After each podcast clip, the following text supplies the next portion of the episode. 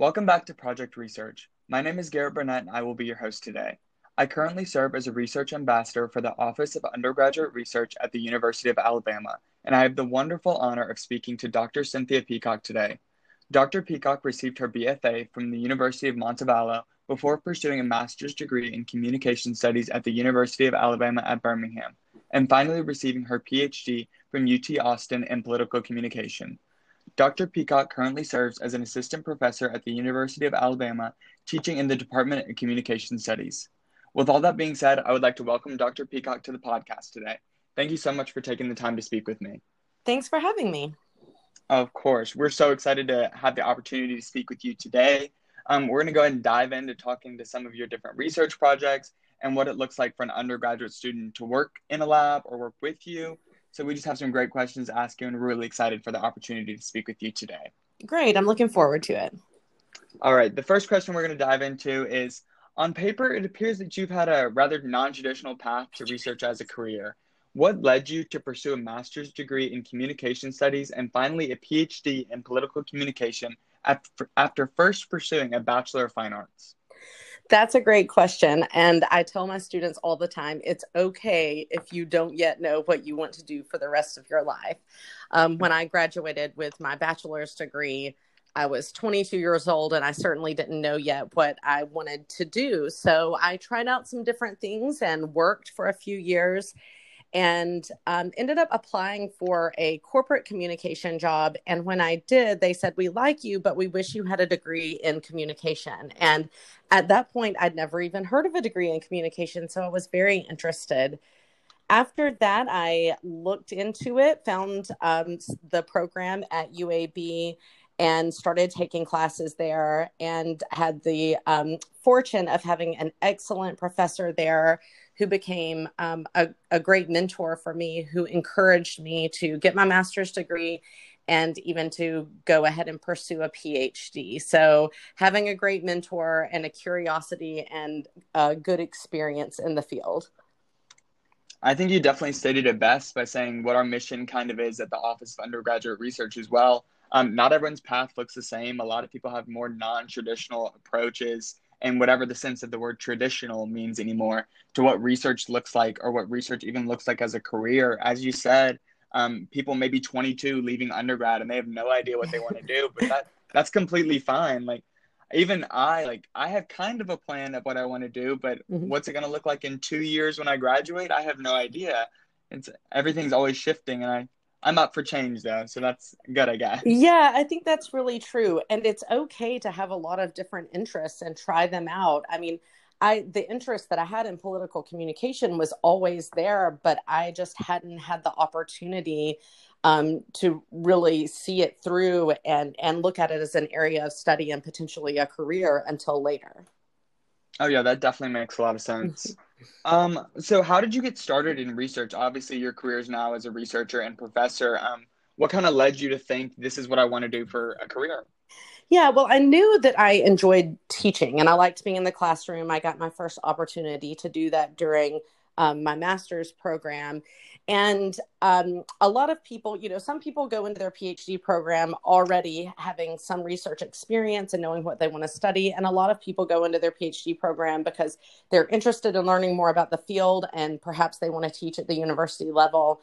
Um, so, as far as getting started in research, my first um, the first time I was able to do that was in my master's program and just kind of getting started on using secondary data. So, not really gathering data or really designing my projects.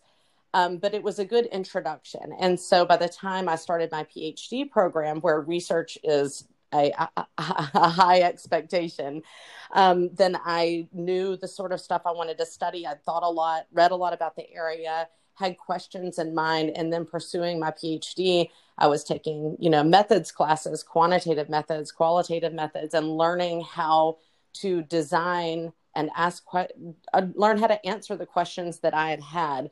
So that was really exciting for me. And I liked it immediately, even though it's hard. There's so much to think about when you're designing a project and seeing it through and it's time intensive and and all of those things um, but the more you do it the easier it gets and the more i did it the more i enjoyed it and the more i wanted to do Yeah, that's super interesting. Um, what was your first kind of research project you started? Obviously, you said you started doing your master's working on secondary data. What kind of project was that how did it look? Oh gosh, I'll have to think back here. um, the one I'm thinking of, the very first project I remember working on was looking at um, partisanship and voting and sort of demographic profiles. So the education, income, et cetera, that sort of predicts our partisanship.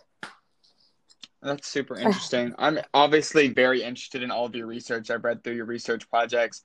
I remember when you first came in and talked to our Emerging Scholars program, I asked a couple different questions about hyperpartisan news sources because yeah. that's the um, what I was most interested in. Yes. So that leads us to our next question. Obviously, you've had quite the collection of research ranging from hyperpartisan news consumption and its effects on effective involvement to a collaborative study looking at romantic relationships among couples with differing political beliefs, or even a focus study about women in the comment sections yeah. of online news sorts, news sites. Um, what would you say? Which piece of research are you most proud of at this point? That is such a tough question. I would say. Probably, oh yeah, definitely.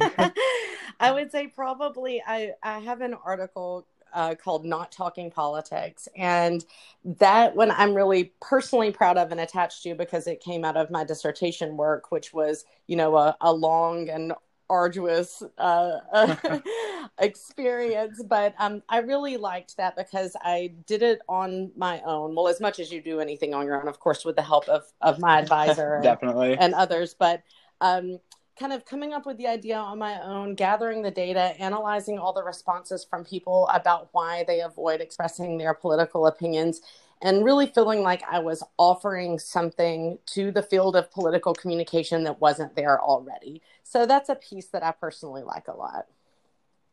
Yeah, that's super interesting. I'm definitely going to read more about that one just because I obviously like what you're talking about. That's why I brought you on the podcast. So anything you're producing, I'm definitely going to read through in the future. Oh, thanks.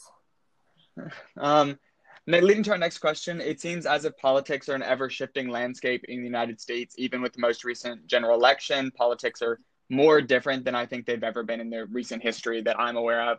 Um, so, what have you learned about your research over time? And did you ever have to modify your research due to different political situations? Um, absolutely. So I'll answer the first part. What I've learned and what I try to convey to my students in political communication is that the landscape is changing all the time um, because political communication is so dependent on media and technology, right? The way we get information, the way um, we understand politics.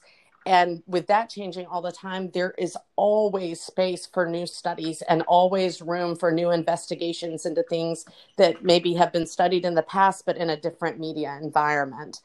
Um, and it's not just a media environment, our cultural environment. So as as people change and generations sort of move up, um, our expectations sometimes don't don't hold up and we have to do studies over again in the light of a new culture new generations new technologies so i find that really exciting but also um, you can't really predict what's going to happen in the future so you have to be flexible in the types of studies that you do.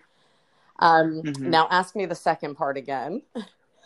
Um, did you ever have to modify your research due to different political situations? Yeah absolutely. So i had um, a study with co-authors at the university of texas where we were um, we did an online experiment. So now you don't have to come into the lab for an experiment. I can design experiments and have um, participants from all over the country do them just because they're um, online. So we had this mm-hmm. experiment mm-hmm. and it was dependent. We were testing whether um, labels, news labels actually matter. So if you tell people this is news, this is opinion, this is sponsored content, do they see those labels and does it actually make a difference in how they read the news article?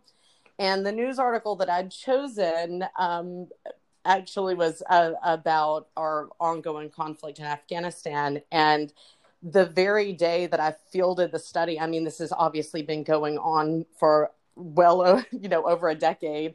And the day I fielded yeah. the study, there was a ceasefire that got a lot of attention and was in the media. And that really, I mean, that's what the article was about in in the study. So I mm-hmm. had to stop it and then change the article and then field the study again. And that's the kind of thing that you have to be ready for if you're doing an experiment and something happens out in the real world that affects the way your stimuli will be perceived by your participants, then you really have to be thoughtful. And even if you lost, you know, money and time on fielding it, you you want to be really careful that you're getting the best data you can, and and you have to be flexible to um, handle those sorts of things. And obviously, since you're working with news outlets and different sources, it could change every day, and you never know what the news is going to be. Absolutely, so modifying and being flexible. Yeah, being flexible in your line of research is critical. It seems. Absolutely. Um, yes. So the next question we're going to lead into is before listening to you talk about your research specifically last spring, I had never considered many of the subjects that you focus on now that I've read through many of your publications and I've taken a great interest in your hyperpartisan news work, with that being said, many people try to avoid politics, especially following the most recent presidential election. Why do you think that your research truly matters and more people should be aware of it? Yeah, I think um, the hyperpartisan project that you've talked about, just for folks listening, um, this was a study meant to sort of investigate why people use hyperpartisan news sites. And I'm talking about news and kind of quote unquote news information that comes from really partisan sources, really on the fringe, far left and far right. And usually not even a news organization. They commonly exist just as Facebook pages, um, things that are meant to be shared in on people's social media. And I was interested in looking into this because I was concerned um, about the nature and the popularity of this news. So I kept seeing it in my news feed and seeing people in um, in my social network posting things that I thought, gosh, that is not true. It's highly partisan. It's meant to get you upset, and um, it's really just poor quality news. So I was concerned about how many people were using this and the influence that it might have with people getting highly partisan misinformation. So we did a study and asked people, you know, what, what they were getting access to and if they, you know, their trust in news, et cetera. And I think it's really important now more than ever because, I mean, look at uh, January 6th and all the things that have taken place politically. I mean, it, mm-hmm. in my opinion, that those things are highly a result of hyper partisan news use and misinformation and it's hard to blame people for being sort of the product of a really dangerous news environment where things that you think are true are not, and they're meant to arouse your partisan feelings. Um, and we see really scary outcomes sometimes. So I think that it's still more important than ever to be looking at this type of hyperpartisan news.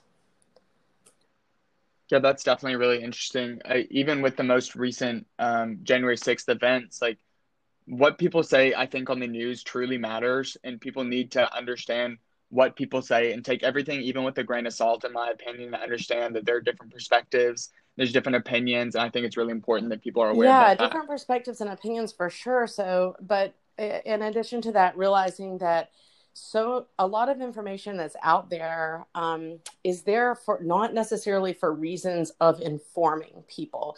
So when i was looking at oh, those hyper partisan sites there were you know there was this guy who owned a far left leaning one and a far right leaning one the same person. And he would he essentially was not running these sites for any ideological purpose. He was running them to make money and they were clickbait sites and he it, it, it, they were merely there as money makers for him.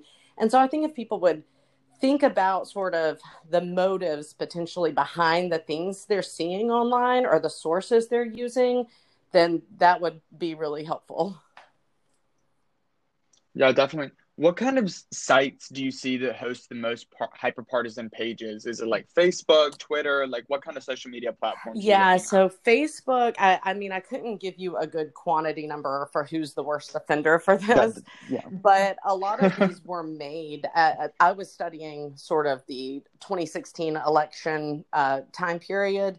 So particularly then, when I did that study, Facebook was was where it was at. Um, a lot of these sites were purely existed on Facebook as Facebook pages. So um, it's mm-hmm. just for someone in the business of making these sites and getting clicks. Facebook is perfect because it can be shared through social networks. It's free for people to use. There's no um, uh, sort of regulation on the content that you can put on on pages, and so Facebook really allows for this kind of thing to flourish. Yeah, that's really interesting that it does boil down to mostly Facebook. I feel like it's um, very easy to use Facebook and navigate it. It's kind of built for the mm-hmm. users. So it's easy to set up a page and then just spread it quickly. Yeah. Now, shifting gears a little bit, um, what recommendations would you give to a new student starting research or looking to get involved in research as an undergraduate student? I think probably the best thing to do is find someone who's doing research that you're interested in on campus and reach out to that person. We have such a fantastic scholarly community at the University of Alabama and whatever a student's interests are, there's probably someone studying it on campus. So I would say take advantage of this time when you're a student on campus. I mean, most professors are more than happy to get an email from a student who's interested in the same thing they are. We spend a lot of time studying this stuff. We think it's important. We're devoted to it. And so when a student reaches out and says they're interested as well, generally they will be welcomed. So I would just encourage students to reach out to um, professors who are doing the type of research they're interested in and meet with them, go by, have a chat with them, ask if there are projects that they need help with or things they should be reading. Um, and I think you'll find that that faculty will be really happy to do that. Oh yeah, that's definitely welcomed advice. I know we have a lot of students come through the Office of Undergraduate Research at Alabama, and they're a little concerned about reaching out to professors. They don't know if they want to, like, they think they might be wasting professors' time just being an undergraduate.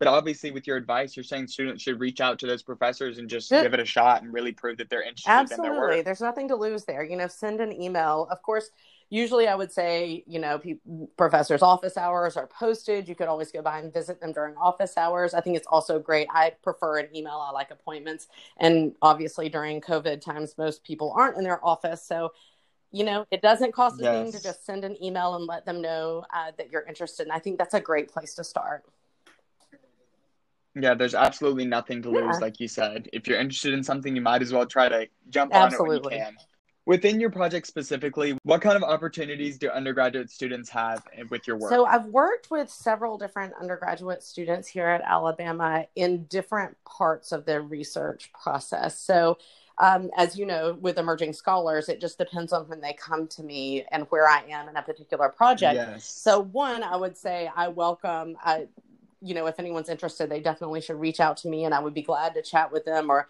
see if they're interested in working on a project.